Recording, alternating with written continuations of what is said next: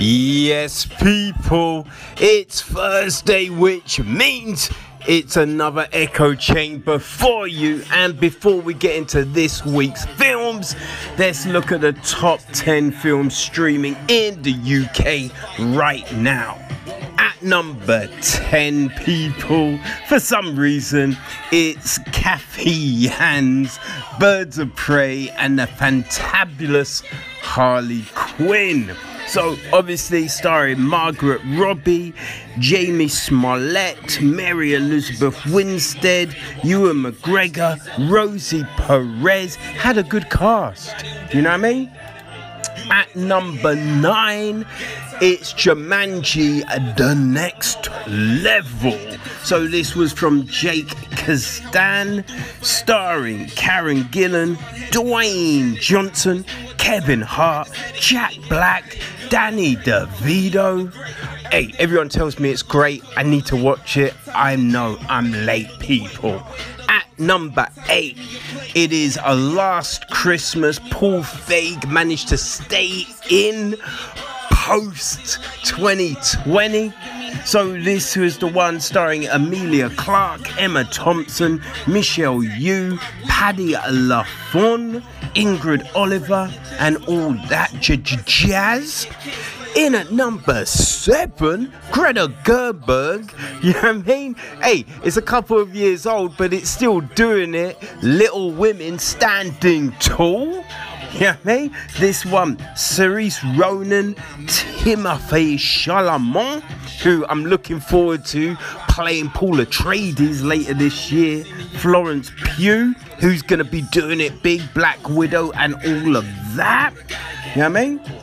So at number six, it was the um, the new Bad Boys, Bad Boys for Life, from Bilall Fallah and Adil El Arbi, starring Will Smith, Martin Lawrence, Vanessa Hudgens. oh dear. At number five, hey, Jon Watts has been killing it, son and his second entry in the MCU was huge. Spider Man, far from home, but hey, close to the heart. you know what I mean? Tom Holland. I mean, what? This is his fourth portrayal of our spider clad hero. You know what I mean? We had Zendaya. We had Jake Gyllenhaal, Samuel L. Jackson. This one was legit. You know what I mean? Definitely a fun film. At number four, Hey, thankfully, it's the last Christmas film that managed to cling on. It's Richard Curtis's Love Actually.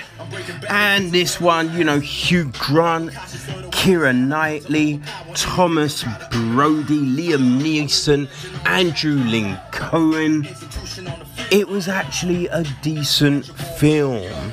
You know, one of those one Christmas films that you go, okay, I, I, you know, I'll give them that one. I will give them that one. And thankfully for Hugh, because, hey, let's be honest, Death to 2020 was terrible.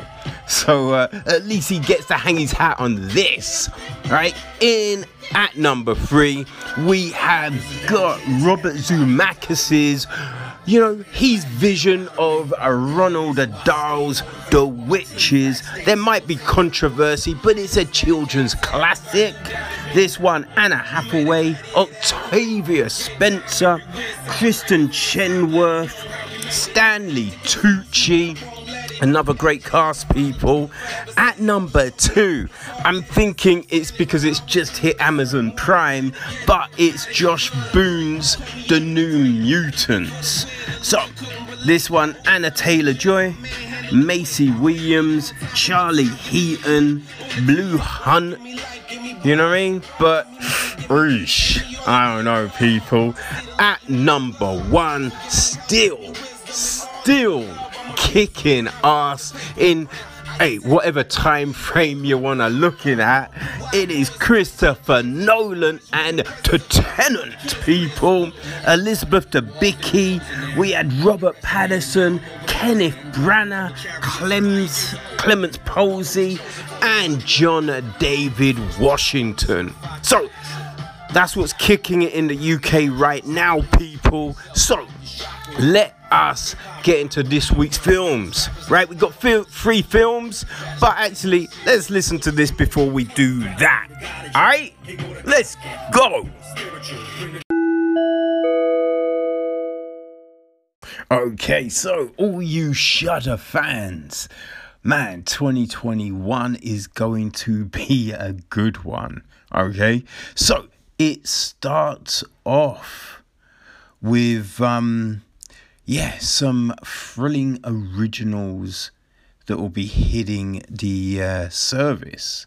Right, so you've got Hunted from Oscar nominated filmmaker Vincent Paronnaud and the Queen of Black Magic from two giants of modern Indonesian horror, Kimo Stamboel and Joko Anwar. The much anticipated second season of original series A Discovery of Witches with new episodes weekly. A binge release of season 1 of The Walking Dead World Beyond the latest series in the Walking Dead universe, and the first to be available on Shudder. A four film celebration of Peter Cushing's, a double feature from the mind of Clive Barker, Nightbreed and a Rawhead Rex, and a recently released award winning animated feature, The Wolf House, among other new additions to the Shudder library. So, Hunted will be arriving on the 14th of January, right? And um, yeah, what started as a flirtatious encounter at a bar turns into a life or death struggle as Eve becomes the unknowing target of a misogynistic plot against her. Forced to flee as two men pursue her through the forest, She's pushed to her extremes while fighting to survive. But survival isn't enough for Eve. She will have revenge, a modern and radical tale on the Little Red Riding Hood fable. Hunting is an exhilarating, transcendent, and frequently brutal survival tale that elevates itself with the power of myth and magic while still holding an exacting mirror to present day society. Man, so yeah, that will be hitting on the 14th. Uh, the Queen of Black Magic will then arrive on the 28th of January. The sins of the past come back with a vengeance in this new film from two of Indonesia's modern masters of horror, director Kimo Stamboel and writer Joko Anwar. A family travels to the distant rural orphanage where the father was raised to pay their respects to the facility's gravely ill director. But his and his best friend's homecoming turns into a terrifying supernatural ordeal that threatens their and their families' lives. Someone is using dark manage to avenge evil deeds, long buried but not forgotten. Ooh. You know, so um then the 9th of January, that's when you can catch a discovery of witches, the second season. And every um every Saturday a new episode will be dropping. Right? So um you have that. Uh Beyond the Walking Dead, uh, World Beyond. That hits on the 21st of January. And you don't have to wait each week because all episodes hit on that day. So, um, yeah, that's fun. Uh, the Peter Cushing season will start on the 18th of January. Right?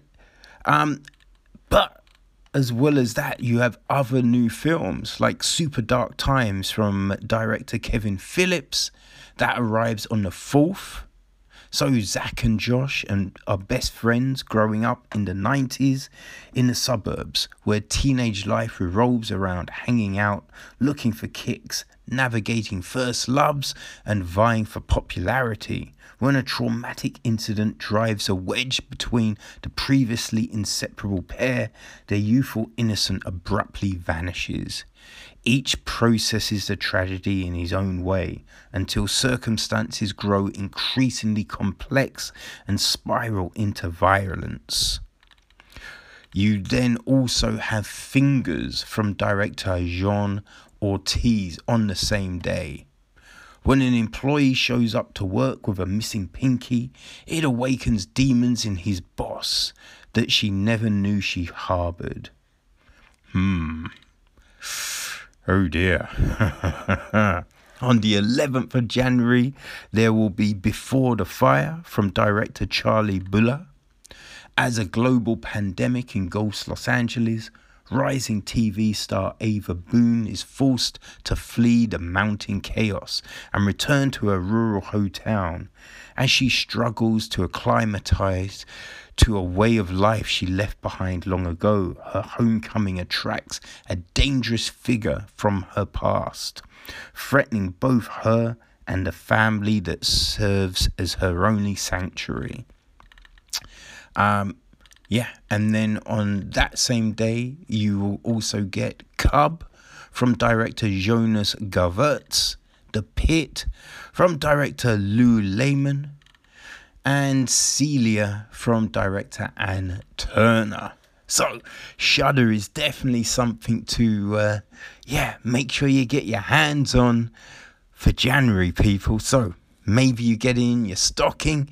If not, ooh, you better rush and pick it up pretty soon because it is the home of horror and all kind of craziness. And uh, yeah, a pretty fun thing to have on your TV or your computer, people. So go check it out now. Horror fans, oh, mark this date because um, the final Girls Berlin Film Festival, Berlin's premier showcase of horror films, directed and produced by women and non binary filmmakers, will return in the new year for the sixth time and first virtual edition. The fest will run from February the 4th to the 7th and include features, short blocks, and an impressive slate of talks and special offerings. Feature films will be geo locked to Germany, while several short blocks and all non film programming will be viewable worldwide. This will be followed by a planned second in person event to take place over Halloween weekend, October the 29th to the 31st at City Kino Wedding in Berlin. Like many festivals confronting COVID 19, we thought long and hard about how to make our festival as safe and enjoyable as possible and decided to split our sixth edition, explains festival co director Ellie Liu. The February program includes a number of films about loneliness, technology, technological reliance, and conformment that reflect our present day reality in chilling ways.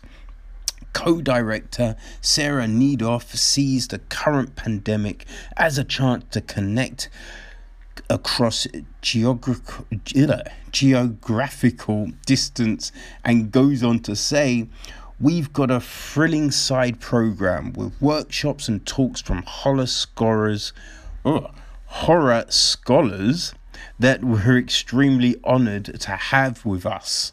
These times are grim, but they bring an opportunity to virtually connect with an international feminist horror community that otherwise couldn't normally make it to Berlin. So we hope more and more folks will emerge from the woodwork and come join us. So, people, mark those dates.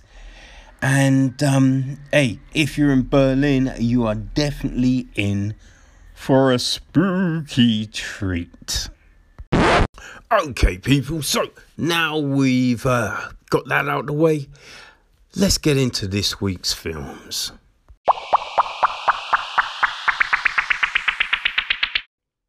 Okay, so Ant Horazalin. No, let's try that again. Ant Horazanali. You know, he's got a new film out, which he, you know, he directed, he co-wrote and co-produced along with Reza Shalou. You know, and um, that film is called Rev. You know, it is starring Francesco Felice as Mikey. We have got, um, oh gosh, Alex Labute as Sammy, Sean Ray as Charlie, Hannah Gordon as Ava, Vivica A. Fox as Detective Reed. We got Sam Asante as Koflex. We've also got um, hmm Dennis Nimoy as Dutch. You know, um, they're kind of our yeah. I'd probably say they're our our, our main people. Um, other than you know Reza Shuli, who does crop up as also Officer Kovitz, and also a character called Gordy. Um, so yeah. Now the oh, I will say as well that uh, cinematography is handled by Thomas Kurek and the music is Antonio Gradanti. Right. So the uh, the gist of the film is this: a young thief with a history of grand theft auto becomes an informant and helps police bring down a criminal enterprise involved in the smuggling of hundreds of exotic supercars. Hmm. Now, when you um yeah, when you look online, you know, a lot of talk is put around this and the Fast and the Furious. You know? Which um, I, I wouldn't say it's Fast and the Furious. You know, fast cars. I you know, I can understand the lazy comparisons people make. In the very beginning of the film, you know, it, they do throw out there uh, probably one of the closer comparisons. And that people is gone in 60 seconds. Yeah. You know, the um, Nicolas Cage. Was it Charlie? I believe it was Nicolas Cage and Charlie Theron. I think that that was the uh, female protagonist in that one. Um, but yeah, like eh, you know, because we're getting sold on um, because our, I would say our young, you know, thief with the history of Grand Theft Auto is Mikey, you know, Francisco Felice's character. And um, you know, he's explaining to us at the very beginning, you know, ever since he saw gone in 60 seconds. That was it. He he wanted to be a thief. And um you know, they did they did say the uh the line at the at the start. If you want people to um, you know, stick stick by the law, stop making films about thieves. And you're just like, eh, no. Even when there wasn't films, you know, uh, about thieves, there were still thieves, right? So, um, eh, it doesn't work like that, right? But you know, the beginning of the film is a is a setup, right? You're, it's laying the groundwork for for what the film actually is. You know, so we're um, told that you know Mikey hey, you know, he, he was working a job, he was doing a few petty, you know, larceny things, getting into a bit of trouble. But, you know, what was he meant to do? Right? He, he wanted to live a better life. Wanted to live a better life. Didn't have any choice. Didn't have any choice, people. You know what I mean? Poor old Mikey he just wanted to live a good life, you know? Wanted to live a good life. So, um, yeah, he got into pulling gigs. He quit his job and, um, yeah, he set about trying to make that big money because, hey, our tagline is live fast, try faster. yes, people. This film it's got so many of those cliches in it. You know what I mean? Gotta love it, people. Gotta love it. Right? So yeah, you know, he's seeing you know, loads of exotic cars, all these luxury cars. And I think one of the big things at the very start, we get text along the front, and it's like Toronto, you know, it is home for a plethora of, um, you know, car thievery, which I did not know.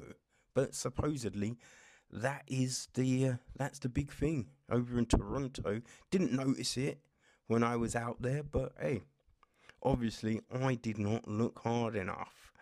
But um, you know, there's loads of these luxury cars. So poor old Mikey, right?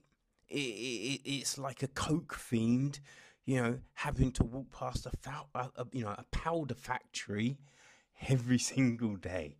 What's he gonna do? What's the poor chap gonna do?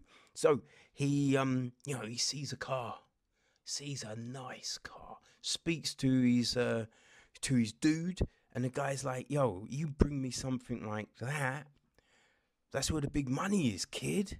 So you know, he he grabs the car, and then it all goes south. All goes south. The police nab him, and that's when things get spicy. That's when we get into the the real meat of this story. So the police, you know, I mean, they, you know, they give him an ultimatum: go to jail, right?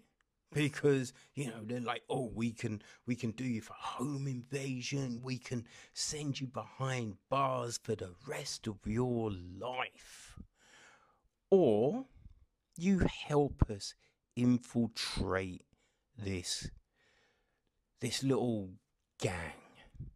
You know, so that's that's what he did.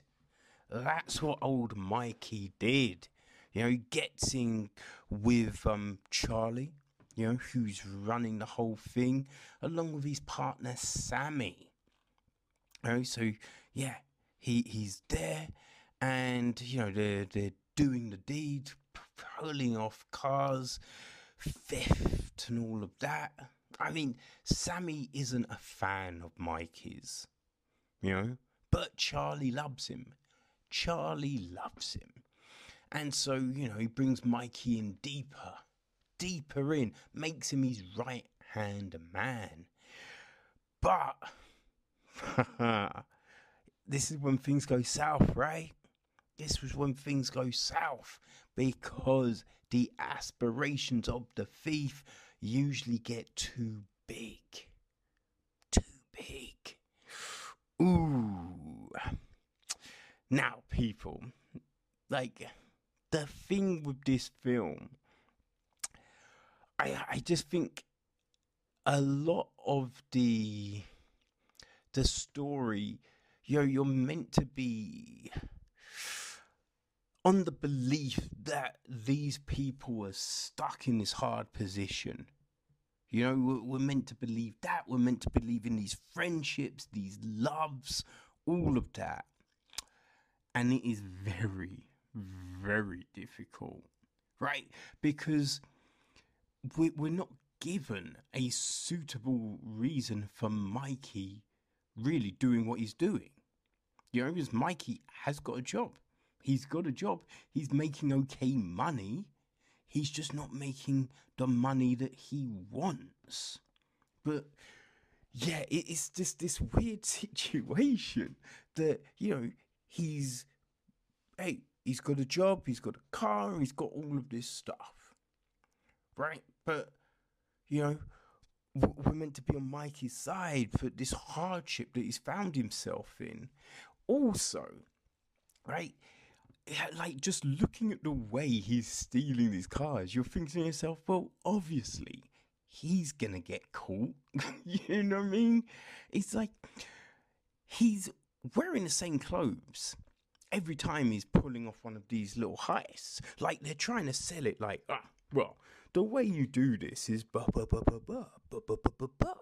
But it's like if you're wearing these same clothes, the same clothes when you're doing this stuff, people are going to track you down because you know a lot of the stuff he's doing is in broad daylight, right? So it, it's not like oh yeah, in your bag carry around another jacket or hey wear a jacket that you can turn inside out. You know, have multiple hats so you can change the hat.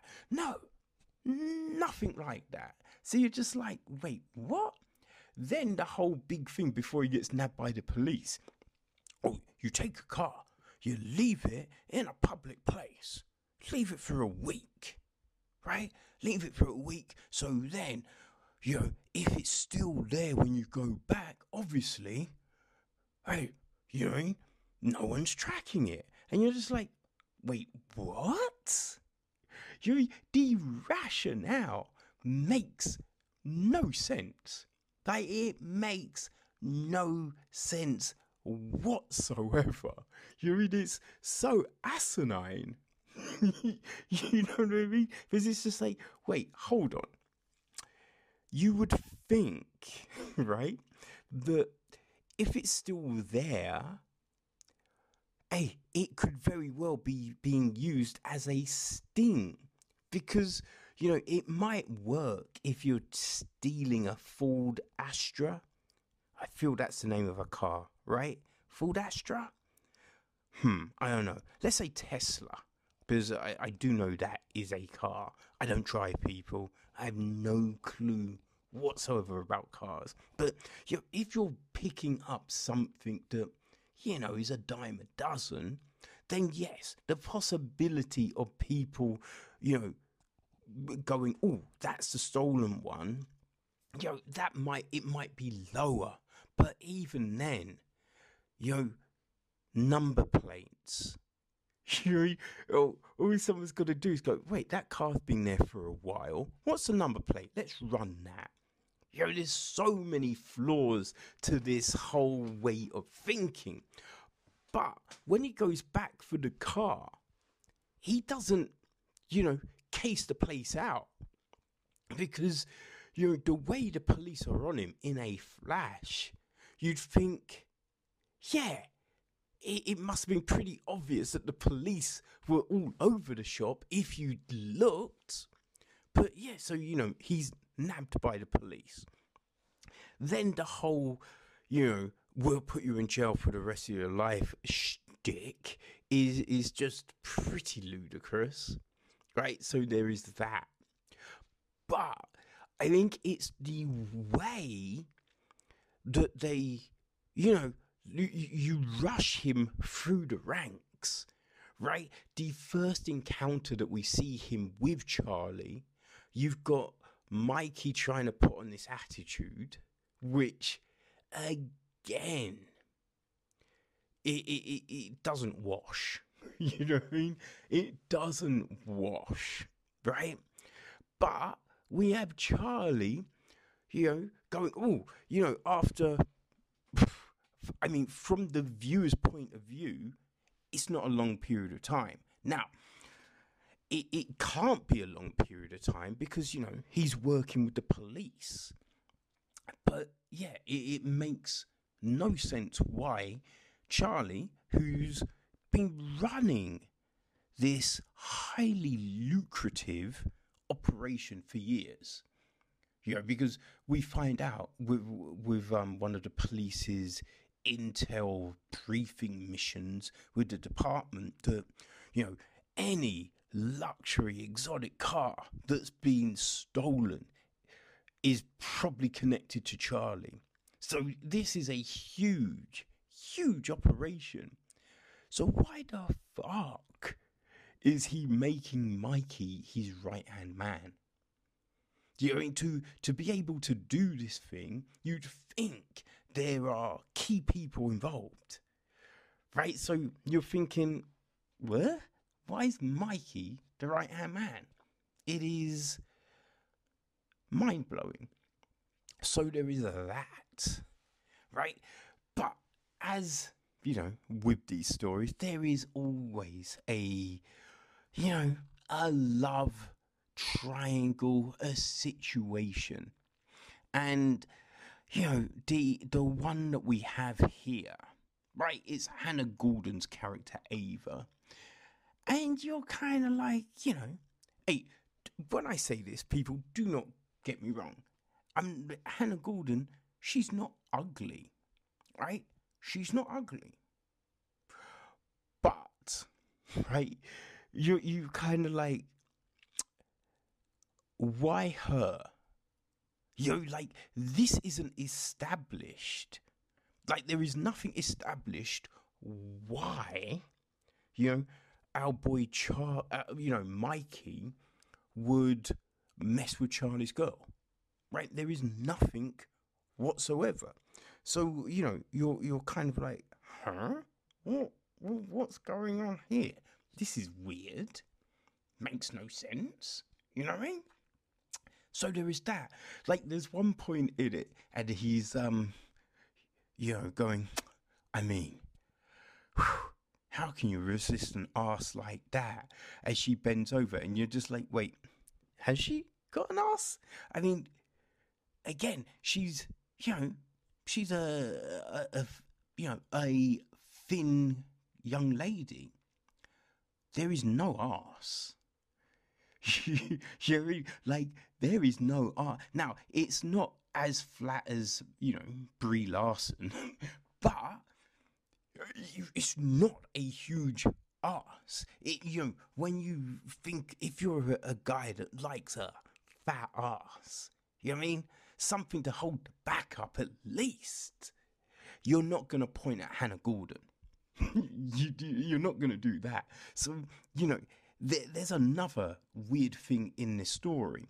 Now, a, another big thing. You're messing with your boss's girlfriend, right? You've we've already established that if Charlie thinks anyone's messing with his girl, he's gonna fuck him up, right? So you're messing with her when you're on a undercover mission from the police, which if you mess that up, you're probably gonna go to jail or you're to get killed by the gangsters, right? So you've got all this. So why the fuck would you be seen with her out in public? Yo, and locally. this is these are just these moronic things that are going on, which is just scratching your head. You're like, wait, huh? This makes no sense.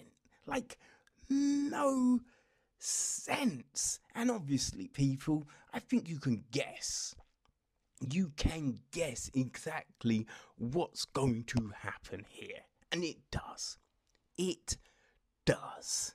So he's then in this situation where, oh, someone knows about the thing. But I have to say, you know what I mean? Like the the clues people have of their relationship, it's not a lot. It is easily styled out. You read, like, if they find something in your apartment, as long as it's not underwear, you can pass it off. You can be like, yeah, she dropped over some paperwork. She must have left that when she did that. It's not fucking difficult. it's not difficult. But he can't do that. You're, you're just like, oh my god. There is loads of this film that they, you know, they basically rifled all manner of films to go, oh, that's interesting. Let's do that in this film. You know, there's no real original thought in this. you know what I mean? There's no original thought, which is fine. You know what I mean? But it does make everything very difficult to believe. You know, there's no real chemistry between anyone. You know, so you're not gonna think, oh, they must be in love, or that must be this, and blah blah blah. And I, listen, I've got to say, Alex Lebert, he's not sinister. he's not sinister at all. So his Sammy character, you're looking at him going, wait, how the fuck is he intimidating Dutch? How is he intimidating anyone? Right? There's so many scenes with people chewing the scenery, trying to act badass. And you're just like, nah, I am not buying it, people. I'm not buying it. So, yes, it's a bit of a laughable plot. You know, basically, you can predict everything. And I mean everything that goes down. You know what I mean? It's just, oh, it's more transparent than a fucking clear bag. Basically, cling film would be harder to see through. Let's just say that. So when we get to the end, the end is just like, oh no, really, people? Really? And if if the you know the, the the main bit of the end isn't bad enough, the closing moment, you're just like, wait, what? Is everyone getting a piece here? You know what I mean? It's just like, hold on, are they Eiffel Towering her? Like, what's gonna happen here? This is insane. It's insane. but listen, if you're a fan of stuff like, you know, Fast and the Furious, because the, the comparison with Fast and the Furious is ridiculous plots. That's that, that would be the the biggest comparison to Fast and the Furious. So if you like stuff like Fast and the Furious, Biker Boys, you know, stuff like that, right? If you're a fan, then yeah, Rev, you'll you'll be cool with Rev. Because it is that film that you throw on late at night, you don't have to think about it, and you just be like, all right, you know I mean? Let's kill some time. That's what this is. You know, it's not. It, you know, it's not going to change the world. It's not going to blow you away. It's not going to win any story writing awards. The acting is definitely not going to win any awards on that front because it is.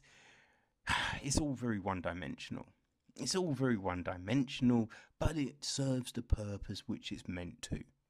You know? So, yeah, if you want a film that you don't have to think about, then Rev is that film. You know?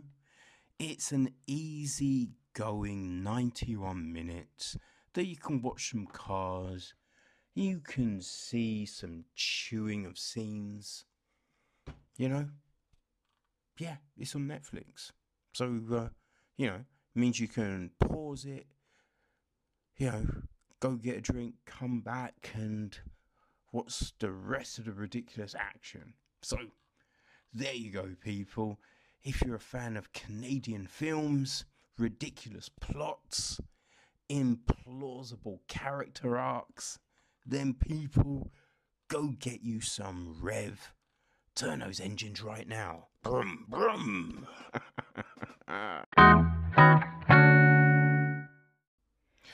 Man, I am very pleased because St. Frances has just hit Netflix, and um, that's a good thing. Right, so I mean, initially the film was doing the circuits in 2019, won a lot of awards, Sundance, and all of that jazz. Um, but it hit the UK in well, it was meant to hit the UK in July last year. Lockdown, everything like that just got in the way was hoping to see it at the BFI. That plan got scuppered. So, you know, it was good that, uh, you know, it's finally out. So it's the new film from Alex Thompson. He um, produced it along with James Choi, Pierce Cravens, Ian Keiser, Eddie Linker, Raphael Nash, and Roger Welp. It is written and starring Kelly O'Sullivan, who plays a character called Bridget. Um, we've also got Charin Alvarez, who plays Maya, uh, Lily Mojekwu, who plays Annie. They're a couple, and they've got a daughter called Frances, who is played by Ramona Edith Williams. We've also got um, Jace, who's played by Max Lipchitz. Bit of a love interest of Bridget's, probably. I think we can say that. We've got um, Isaac, who's played by Jim True Frost, who's a guitar teacher and a douche. Uh, we've also got Mary Beth Fisher, who plays Carol, Francis Guinan, who plays Dennis, and Rebecca Spence, who plays Joan. Right, so the cinematography is Nate Hurtsellers, um, and the music is Alexander Babbitt and Quinn Tsan. I have to say, um, Tsan's like her style does remind me a little of Cat Power. You know, it's very, it's very enjoyable. It's a, you know, it's nice, right? It's a nice kind of flavor to it. So the gist of the film is this: 34 year old aimless server in a restaurant, Bridget, hasn't yet achieved her goal of becoming a respected writer. When casual relations with a younger, nice guy leads to an unexpected confrontation with potential motherhood, she manifests a job nannying a pint sized spirit guide disguised as an obstinate six year old. I wouldn't say that she manifests the job because the job was already there. Like, it's a weird one. I have to say, there's a there, there's often weird things that are attached to films. Like, like this is on IMBD classified as a comedy. It is not a comedy. right? I think you, you know you can have um, amusing moments in a film without it being a comedy, right? It's like life. Sometimes funny things happen in a day, and you know, overall, that day was pretty traumatic, right? But you wouldn't go, well, that day was a comedy, wasn't it? No, it was a traumatic day. It just had amusing things in it. Hey. But anyway, right, so we start off at a party. You know, Bridget is sitting there listening to a guy drone on trying to impress her. You know, and you know, he's rolling off, oh, I do this and I do that. And then he asks her, What do you do? And she's just like, oh, I'm a uh, you know, I'm a server at a restaurant. And he's like, oh, well, it's fine. You're in your 20s. You know, people don't know what they want to do in their 20s. He's like, I'm 34. Yeah, and then he tries to placate and then he uh, gets out of there. So that's when she, you know, she meets Jace, who's kind of in the same predicament, but he is a lot younger than her. I mean, I don't know. I think he's 10 years, 8 years younger, something like that, right? Um, but yeah, so they meet up and yeah, they hit it off. they definitely hit it off. And we just have them, you know. Well, I think it's that same day. See, this is the thing about weird synopsises for films because at that first moment, right, she hooks up with Jace, and the next day she remembers, oh, I've got an interview to be a nanny. That's the job. She didn't manifest the job due to potential motherhood. That's some crazy ass shit. But um, yeah, you know, her friend used to be a nanny. She's um, she got pregnant, so she moved, and um, yeah, she suggested that uh, Bridget um interview for that role. So we see her go meet Maya and Annie and their daughter Frances, who doesn't seem to like Bridget. Right? It's a bit cold, it's a bit frosty at first. So um yeah, it doesn't work. Um Bridget goes back to work. She's in the restaurant. It's just the mo the mole drum, the mundrum, the hmm the mundrum? Mundrum. That's not a that's not the word, is it? Humdrum humdrum. God damn it, people. Yes, she's doing that humdrum, you know, bullshit. Like she's just ugh going through the motions, then gets a phone call. Gets a phone call. Because obviously she didn't get the job as a nanny, but the person they did employ didn't work out. So she's got a job, right? And so then the film is just her navigating all of that, right?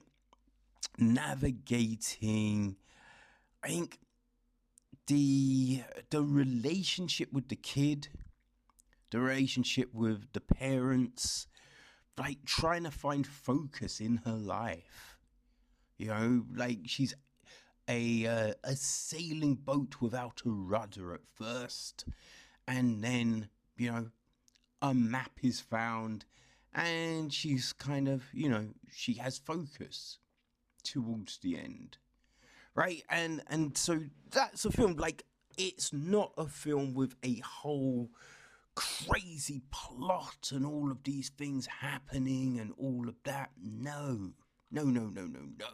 It's a simple-ish film, but it's uh, it's nice. You know what I mean? I gotta say, it is a nice film. You know, it, it, it like there's definitely points in the film where you're a bit like, yeah, I don't know. But overall, right? Overall, it does you know, it, it, it makes you smile, right? It, it leaves a nice little, yeah, I think especially towards the end, you, you know, you just feel good. It, you know, you're like, okay, well, yeah, I, I needed that, right? Needed a little niceness, you know, in my day. And that's what this kind of does for you. You know, gives you a little bit of niceness, right? um, like, look, there are definitely points in the film where you're like, did that need to be there? Like at the very beginning, like, it's in the trailer, so this isn't a spoiler.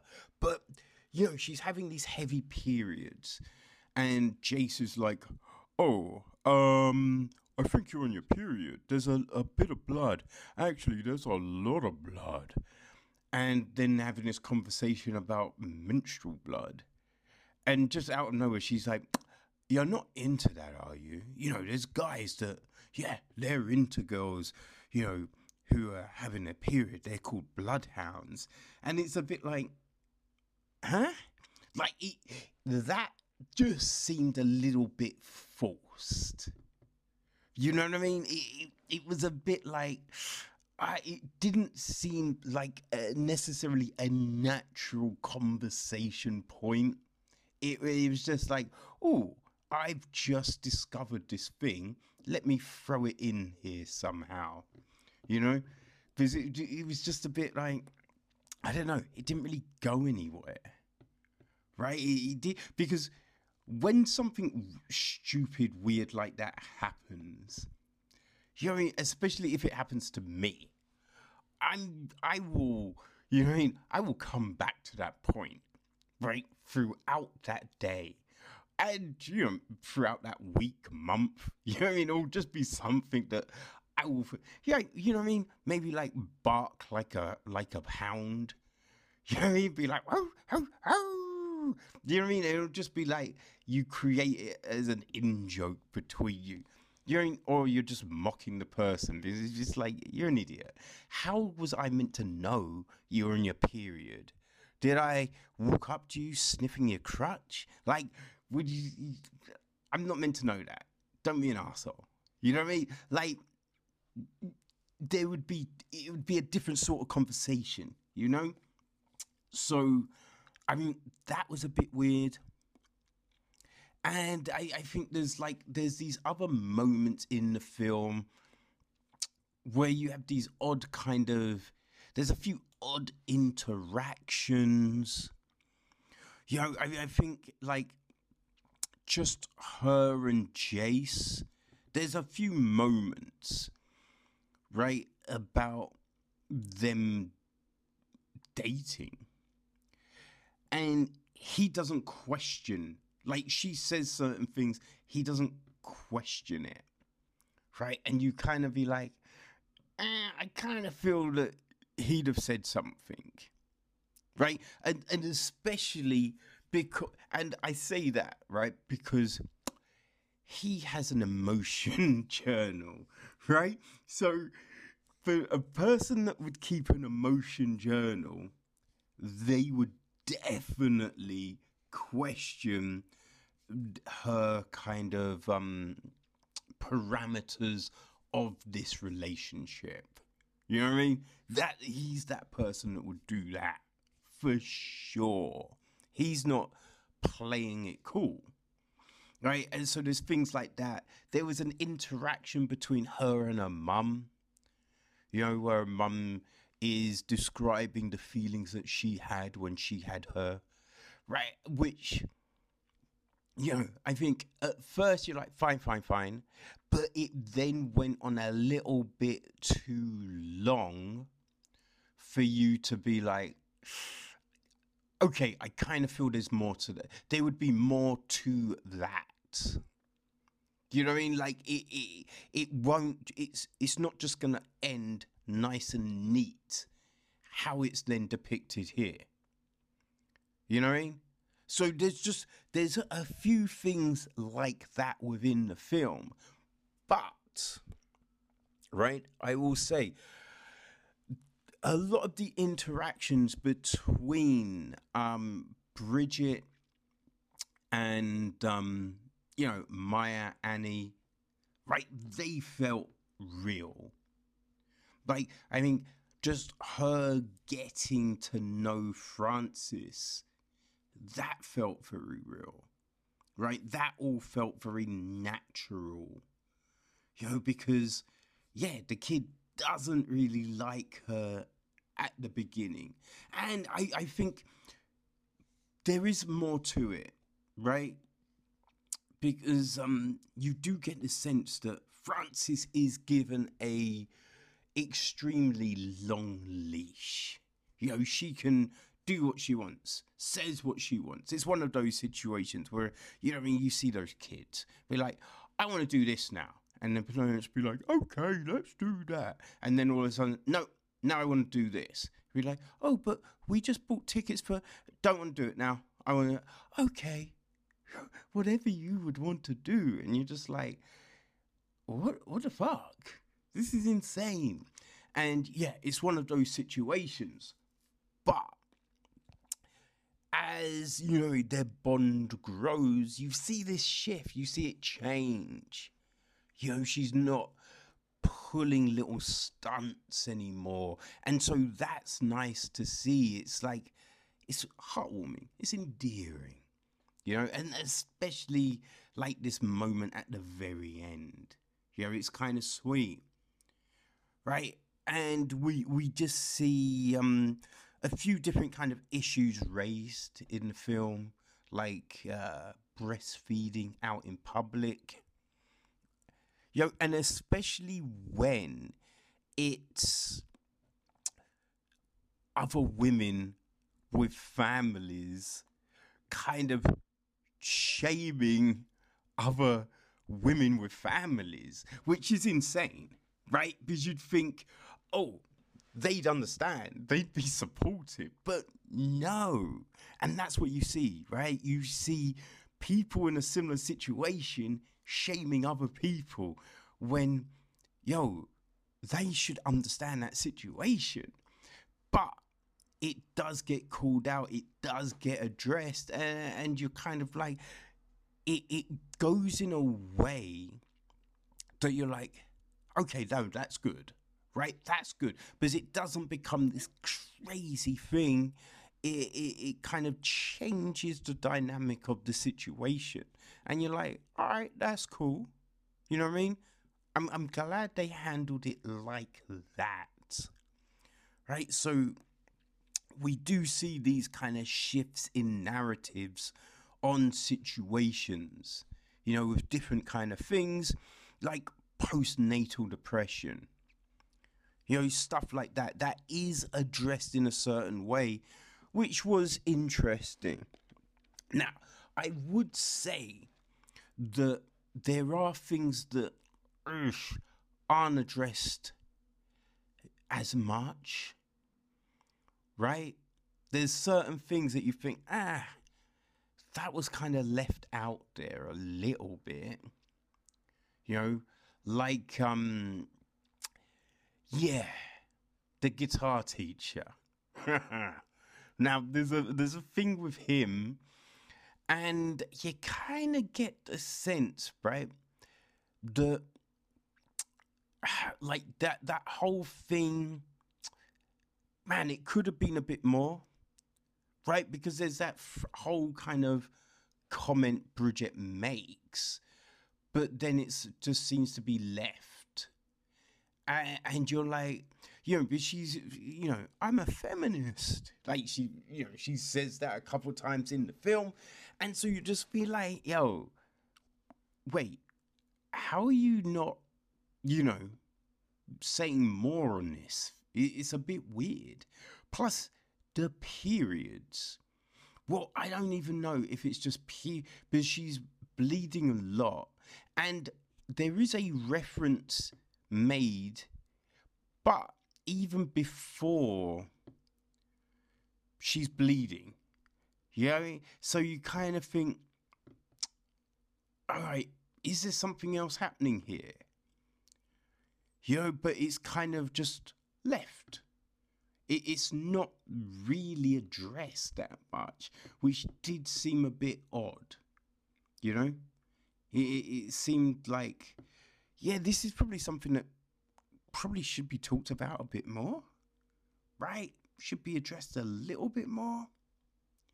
You know, so there are a few kind of threads and things that are kind of just thrown out there, like the writing you know, she wants to, be, you know, she wants to be a writer. Like you know, talking with a friend, it's like, oh yeah, she. We always thought she was going to be the new Sylvia Plath, you know, but the writing kind of thing isn't really. It, it, it's not a thread that's, you know, picked much within the film. You know, so yeah, there's these odd little bits and bobs that are kind of floating in the wind but it is a it's a nice film. It is a nice film, and overall, it, it does a decent job. Like very good acting. You know what I mean? I, I think that's definitely a strength here. The acting, you know, and um, yeah, from everyone. You know, like everyone does a very good job gotta give hats off to Ramona Edith Williams, who plays Frances, because I there is a lot to that role, you know, and if you had a a performance like uh, man, the kid that played Anakin in that in those original prequels, who is just not good. He was not good. And I mean, we can also say, uh, and listen, let's be honest. The kids in Harry Potter in those first few films, they were not good. Now, as they got older, they did improve, but at the beginning, they were not good. So, if, you know, Ramona kind of, if she'd hammed it up like those kids, it wouldn't be the same sort of film. So, yeah, a lot of credit has to go to her, you know? So, um, you know, I think if you like a, um, an open kind of storyline. You know what I mean? Like one of those one of those pieces that's a little bit open ended, a little bit rambling, not a um you know, not a focused as it were you know in-depth story like beginning middle end. like if if if you like things that are a bit more loose a bit more open then i would say st frances it's a film for you. You know? It visits nice. You know it, it's a it's a good it's a good film. I mean like um yeah stuff that i think if you enjoyed it, you would like this. I'd say Hope's Hope Gap. Right? I mean, I think you would like that one. Um, gosh, it's. I think it was something always never, like that Bill Nye film from a year or so ago. You know, I think yeah, you like that's another one. Blackbird. You know, that's another one um, Supernova that we talked about at the London Film Festival.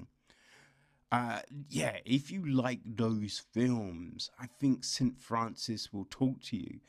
Like, I didn't, you know, I didn't like it, but everyone else seemed to. Peanut Butter Falcon.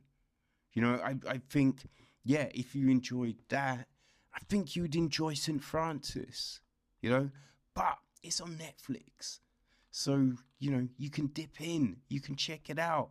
So I would recommend you do that, people, because yeah, it is it is very good. All right. So there you go. St. Frances.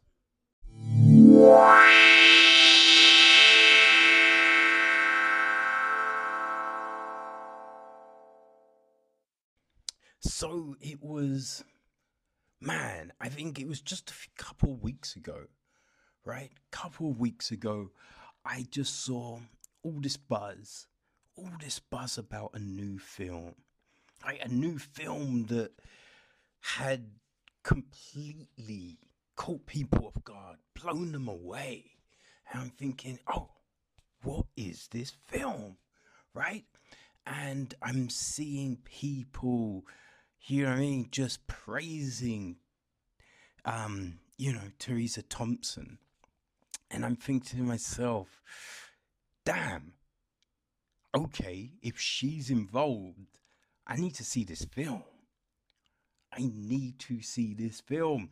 So, you know, I, I, I noticed that they were mentioning Amazon. So I went onto Amazon and there it was Sylvie's Love. So I marked it down. I marked it down. I was like, I need to see this. I was recommending the goddamn film before I'd even seen it. You, you know what I mean? Which is just like, what am I doing? I, there's nothing I'm basing this on, just the belief in the talent involved, right? So, you know what I mean? Like, I had a, uh, a, a couple of weeks that were tied up. I'd already, you know what I mean, had content for the podcast and I wanted to give this its space to breathe. So, man, I finally got round to watching it, and man, I am extremely glad I did. I am extremely glad I did. And I can, you know what I mean, rest assured that I did not recommend the film in vain. You know what I mean? Ah, so, you know, let's get down to uh, brass tacks. Brass tacks? I believe that's the thing, right? That's the saying. So, um, you know, it's directed by Eugene Ashe. He also, well, he's wearing a few hats. He wrote the film, you know, and he produced it along with Gabrielle Glore, Jonathan Baker, Matthew Thurm, and Nnamdi Asomugha. Um, and, you know, another cat wearing a few hats is Nnamdi, who also co stars in the film along with Tessa Thompson. You know, um, so, uh, you know, Thompson plays Sylvie Parker and Nnamdi plays Robert Holloway. Right, we've also got Aja Naomi King, who plays Sylvie's, I think it's her best friend, Mona. Right, we got Ryan Michelle Bathe, who plays Kate Spencer. We've got uh, Regé-Jean Page, plays Chico Sweetney. Uh, we got Eva Longoria, who plays Carmen. We have John Magaro, who plays Sid Shur. Ed Weeks plays Chase Nickerson. Lance Reddick plays Mr. J and Herbert Finley. Uh, Jemima Kirke, who plays the Countess. MC Lyte was doing her thing in this. She played a character called Mickey. Have Alano Miller plays Lacey Parker. Um, you know, Sylvie's mother. Um, we've got Erica Gimpel plays Eunice Johnson. We have Tone Bell plays Dickie Brewster. Wendi McLendon Covey plays Lucy Wolper. Ron Funches is in the show. You know, he plays a character called Tank. I mean, ain't gonna lie, did get mad at Ron at the end. Did get mad at Ron at the end. And then there was um, Raquel Horsford as Connie. Um, also, you know, the the um, the music was by Fabrice Lecomte, and the cinematography is a Declan Quinn. So the gist of the piece is this. Um, man, when a young woman meets an aspiring saxophonist in her father's record shop in 1950s Harlem, their love ignites a sweeping romance that transcends changing times, geography, and professional success. So it's always interesting the different devices films use to, um, you know, to tell their stories, right? Think that's always something that you look at and you go, okay, you know, I get it, that works, or I don't know if that does. You know, but, you know, different things bring you into a film, right? I mean, sometimes, you know, a film likes to show you moments from the end or midway, which doesn't always work, right? Because you now understand that, okay, so whatever happens, they're going to get to this point, right? So there's things that you might see that then you're like, well, I kind of know what's going to happen, right? I don't believe in that peril. I don't believe in that situation because I already know, right? There's a point where they end up here. So when this film starts, and it, it, we, you know, we're we're greeted to this scene where Sylvie, she's, you know, she's standing outside a place, and suddenly she looks and she's like, "Huh, Robert," and um, yeah, he turns, he sees her, and we get the feeling, oh, these two know each other. Okay, hmm. I wonder, yeah, what's happened? Right? And then we jump back. Right? We we jump back to um yeah, Sylvie's father's shop. You know, his record shop. She's sitting there watching TVs, and you get this nice little interchange between her and her father. You know, and then suddenly the door goes, and Robert walks in. You know, he's looking for employment, right? Looking for employment. And she explains to him, ah, there is not actually a job going, right? It's just this situation that we have. So it seems that, you know, I'm not sitting around doing nothing and we're not broke, right? So you get this, but then, whoa, what? Robert gets offered the job by her dad right? So, you know, we're, we're, we're seeing this situation.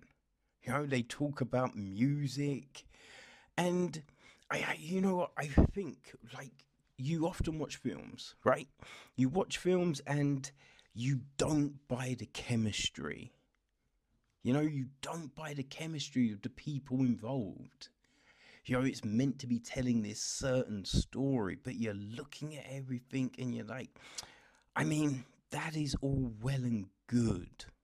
It's all well and good. But I don't buy it. I don't believe in what you're trying to sell me. You know? People, that is definitely not the case here. It's definitely not the case here. You buy everything. But the beauty of this, right? The beauty of this is it's not forced, it's this subtle, this elegant little kindling, as it were. You know, little embers of this romance. They're flickering there. it's it's very resa, reminiscent of your old school stories. Hearing like your old school Hollywood films. Right? It reminded me, I remember when my nan used to come over.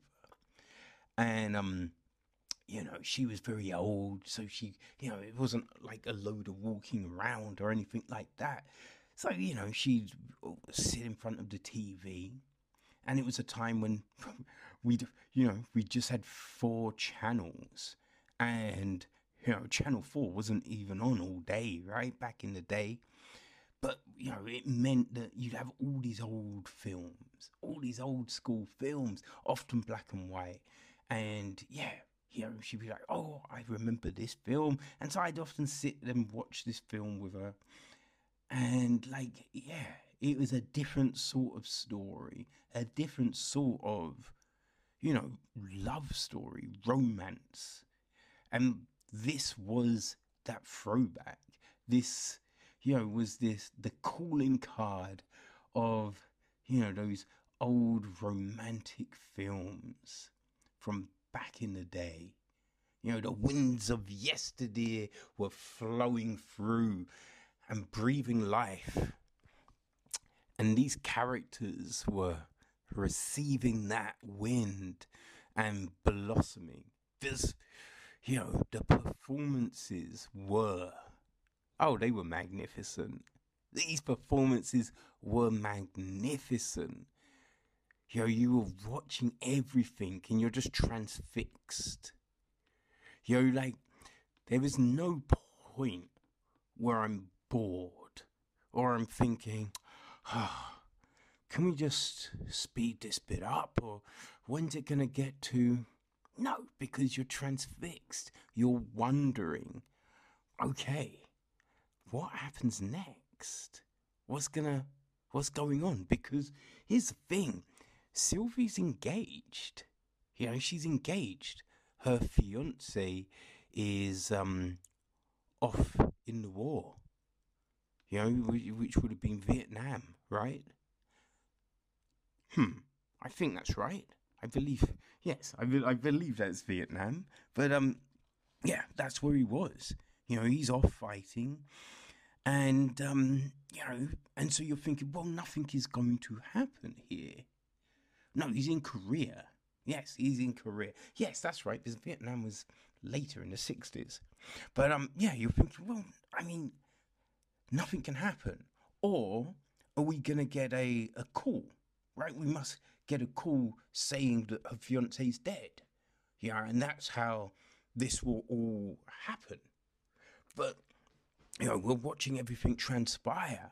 And, you know, when the first thing goes down, oh man, like you, you're there grinning. You know, because it was this, like it was this moment right? It, it, was one of those things, this this moment, and the way it's all played. Oh man, it it you're just warming in the heart, but you're just thinking, oh. Well, I mean, it's a one time, surely it's just a one time thing. It is not going to happen again, you know? But you're transfixed. You're transfixed. No, it, it's funny, right? I, I saw someone talking about this film, and you know, they are saying that, um, you know, the, the story is, you know, it's nice. The story is nice, but um, it's overly. Actually, I'm going to read it, right? It says Sylvie's Love, a sweet, well acted, but overly packaged film that consciously reimagines mid century Douglas Sirk style melodramas with a black cast and a Harlem setting. And I'm like, you know what? What, you know, how is that wrong? Right? How is that wrong?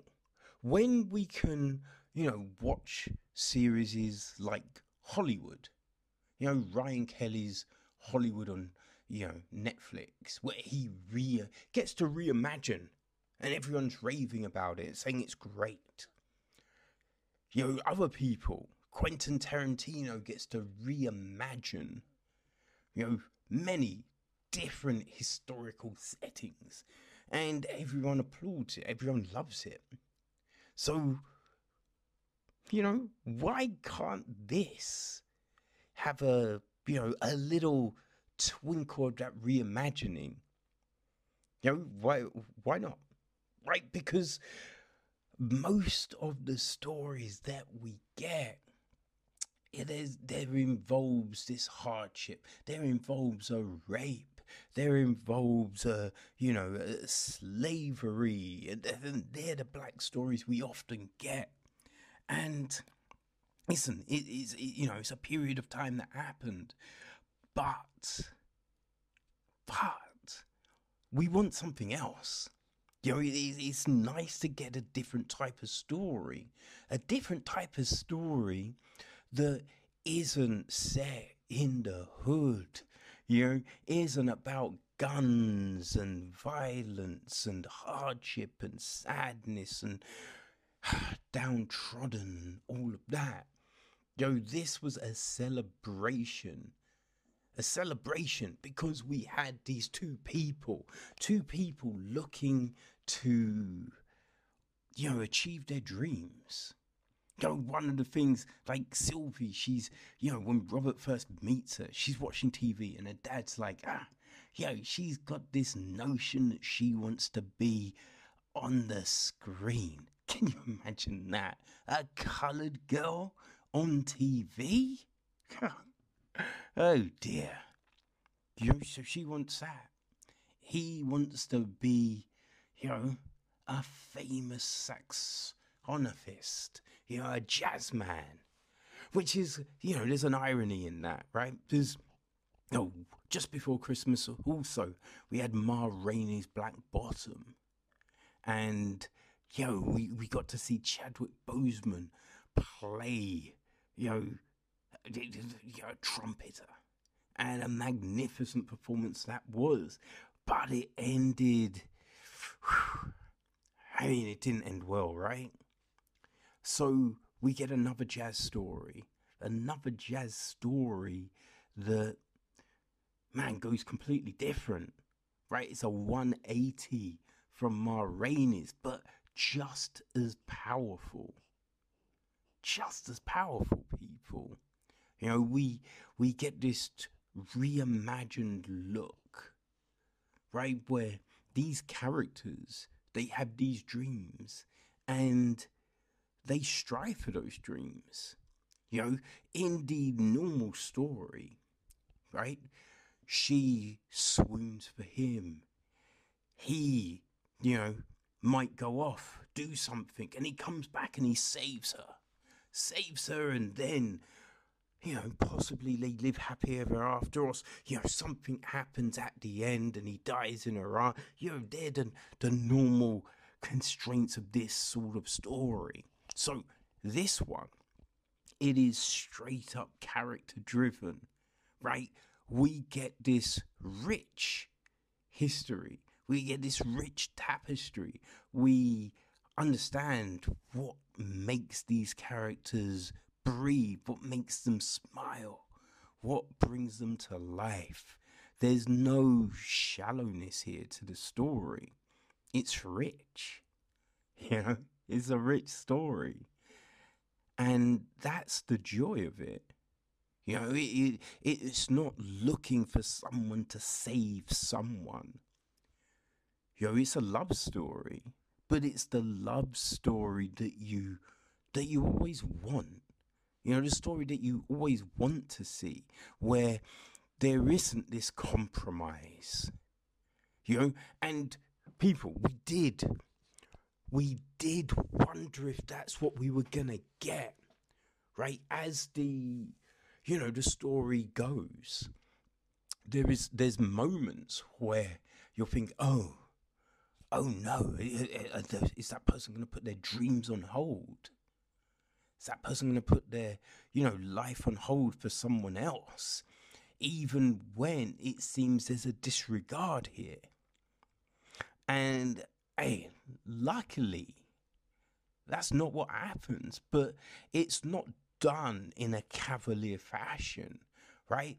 You, you know, when people talk about this and be like, ah, well, you know, it's, you know, it's nice and it's quaint, but it's not completely believable. But I, I think there is a, a, a strong belief here. You know, when I'm watching this film, I'm thinking to myself, right, well, obviously the character has to do this, right? You know, and I'm holding my breath because usually we see them yeah, pivot and do something else. You know, back down. Forget about their dreams, what makes them happy. But, yo, that didn't happen. It didn't happen. So we get to see them blossom. We get to see butterflies burst out of those cocoons. And there is a joy to it, right? You, I think you forget sometimes that we don't always see these stories. You know, we, I think we have been conditioned to expect something less. So when you see this richness, you know, we see these magnificent performances. Oh man, it makes your heart sing. It makes your soul sing, people. There's this, oh man, this is, this is the love, right? This is the love that we all want the love we strive for. right? And I think you forget that. right? I'm watching that film, and at the end of it, I was just like, God damn it. That's what I want. Right? That's what I want. Yo, and you're just. Whew. Look, I ain't gonna lie. Uh, there, there was a dampness to my eyes, for real. you know what I mean? Like, it, it, it was just extremely moving. It's extremely moving. So I, I, look, I definitely, I definitely, I wholeheartedly recommend that you go see this. You know, I I would definitely say that. Right, we get those moments here when you know there's a reconnection. There's a reconnection, and it's always played extremely well always played extremely well, you know, but it doesn't take away from the story. So the story still moves and these characters are still growing and they're still evolving. And not just our main characters, you know, like Sylvie's friend Mona. You know, she's just not the the friend that's there to, you know, nudge a story in a direction. No, Mona's got her own arc. Mona has her own blossoming to do, which, yeah, that's something, right? That's definitely something. So, I think, you know, there's a, there's a bit when Robert tells Sylvie that he just wants her to be happy, even if it means it doesn't involve him. And I, I mean, if that isn't one of the truest expressions of love, what the hell is? What the hell is? You because look, we often have times when people say that they love you, saying that they love you, but the actions don't reflect that. Actions don't reflect that. You know, there, there's a lack of support, right? There's trying to hold you back. Here is a point when, you know, Sylvie's in a position and, you know, she's told, ah, quit your job. You don't need to work. Even, even though she has just achieved the thing that she's always wanted, but it's seen as a secondary component of of the life. And so, you know, when Robert is like, no, no, no, you need to be happy. And then the actions reflect that. Man, like, but you you understand what's going on right there's this moment when you understand what's going on it is not vocalized. It's not vocalized. And i think there's always that fear that what if they don't get it? Right? What if they don't understand? You have you missed your shot? Is it too late? And and I think when you're watching that moment, it, it de- definitely kind of, you know, you look at your life, like it's crazy, right? Because I don't know, like I'm looking at my life as I'm watching this goddamn film. It's a film, people. It's a film, but there's definitely some retrospectiveness going on and I'm looking at things and I'm thinking, you know, you, about situations and, well, yeah, no, that person did not have my best interests at heart. Like that person didn't. And so you're just like, God damn it. yeah, there, there's, I've not hit that point yet. I've not hit that point, right? But you're like, their love reminded me of two friends of mine, right? Cindy and Eric. Cindy and Eric are the living embodiment of Sylvie and Robert. Because, you know, like them, they met early on. There was a love there. But, you know, life drifted them apart. And then they came back together. And they came back together in this big way. In this big way. And you know you get to see them blossom. And people. Yeah like our our characters they had their happy ending. And I, I can tell you now people they are still living that happy ending. Because it's not an ending for them. They're evolving they're growing and you're still seeing their love blossom which is it's always a lovely thing. It's perfect, right? It's perfect. And yeah, uh, you know, you don't always see that kind of thing reflected on the big screen or even the little screen. And if I think sometimes when they're showing love, it's a little cliched, it's a little saccharine. You know, there's not that gritty reality to it but this showed that gritty reality and yeah i loved it. I loved it. Sylvie's love is tremendous. It, it you know the script is great. The script is great. The performances are hypnotic. They're mesmerizing. Every person just gives us man, they give us their soul. Know, they, they really do. Because anything less than this film isn't the film that we get to see. You know, it wouldn't be this film. You know, and I can honestly say that, yo, Sylvie's Love, that this is now on my list. Right? This film is now on my list of the films that I recommend, the films that I hold dear. You know, I remember watching um, uh, Queen and Slim.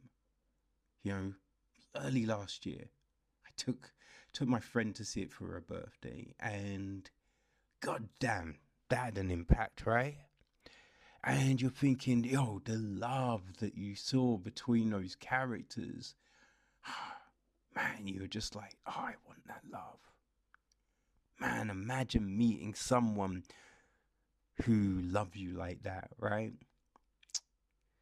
But, you know, obviously that did not end well. that didn't end well. So it's nice now that we have a new love to look at. And that one does. So, people, yeah, I highly, highly, highly, people recommend Sylvie's Love. It's on Amazon. So if you don't have Amazon, people, this is a good reason to go get it. All right. Enjoy it, people. I definitely think you will.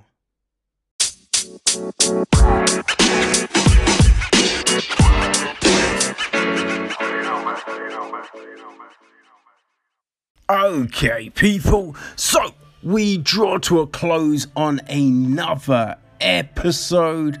But before we do, let's take a look and see what's happening in the world of films. So, um, yeah, things are happening with Paramount at the moment. They gained a film, lost a film, but uh, things seem good over there. You know, uh, you know, there was a lot of properties that got tied up in the Disney purchase of 20th Century Fox. One of those was a film adaptation of Spamalot, the huge Broadway and West End musical. So that film has now been acquired by Paramount, right? So um, they've tagged know, Dan Jinks and Eric Idle to produce the film. Idle is also writing the screenplay. And Casey Nicholaw, who um, you know, choreographed the original Broadway production, along with Book of Mormons, Aladdin, Mean Girls, and a host of other things. He's coming on board to direct the film. You know, they haven't got any cast or anything like that at the moment, but it looks like, you know, things are, um, yeah, moving along and they're looking to uh, go into production later this year.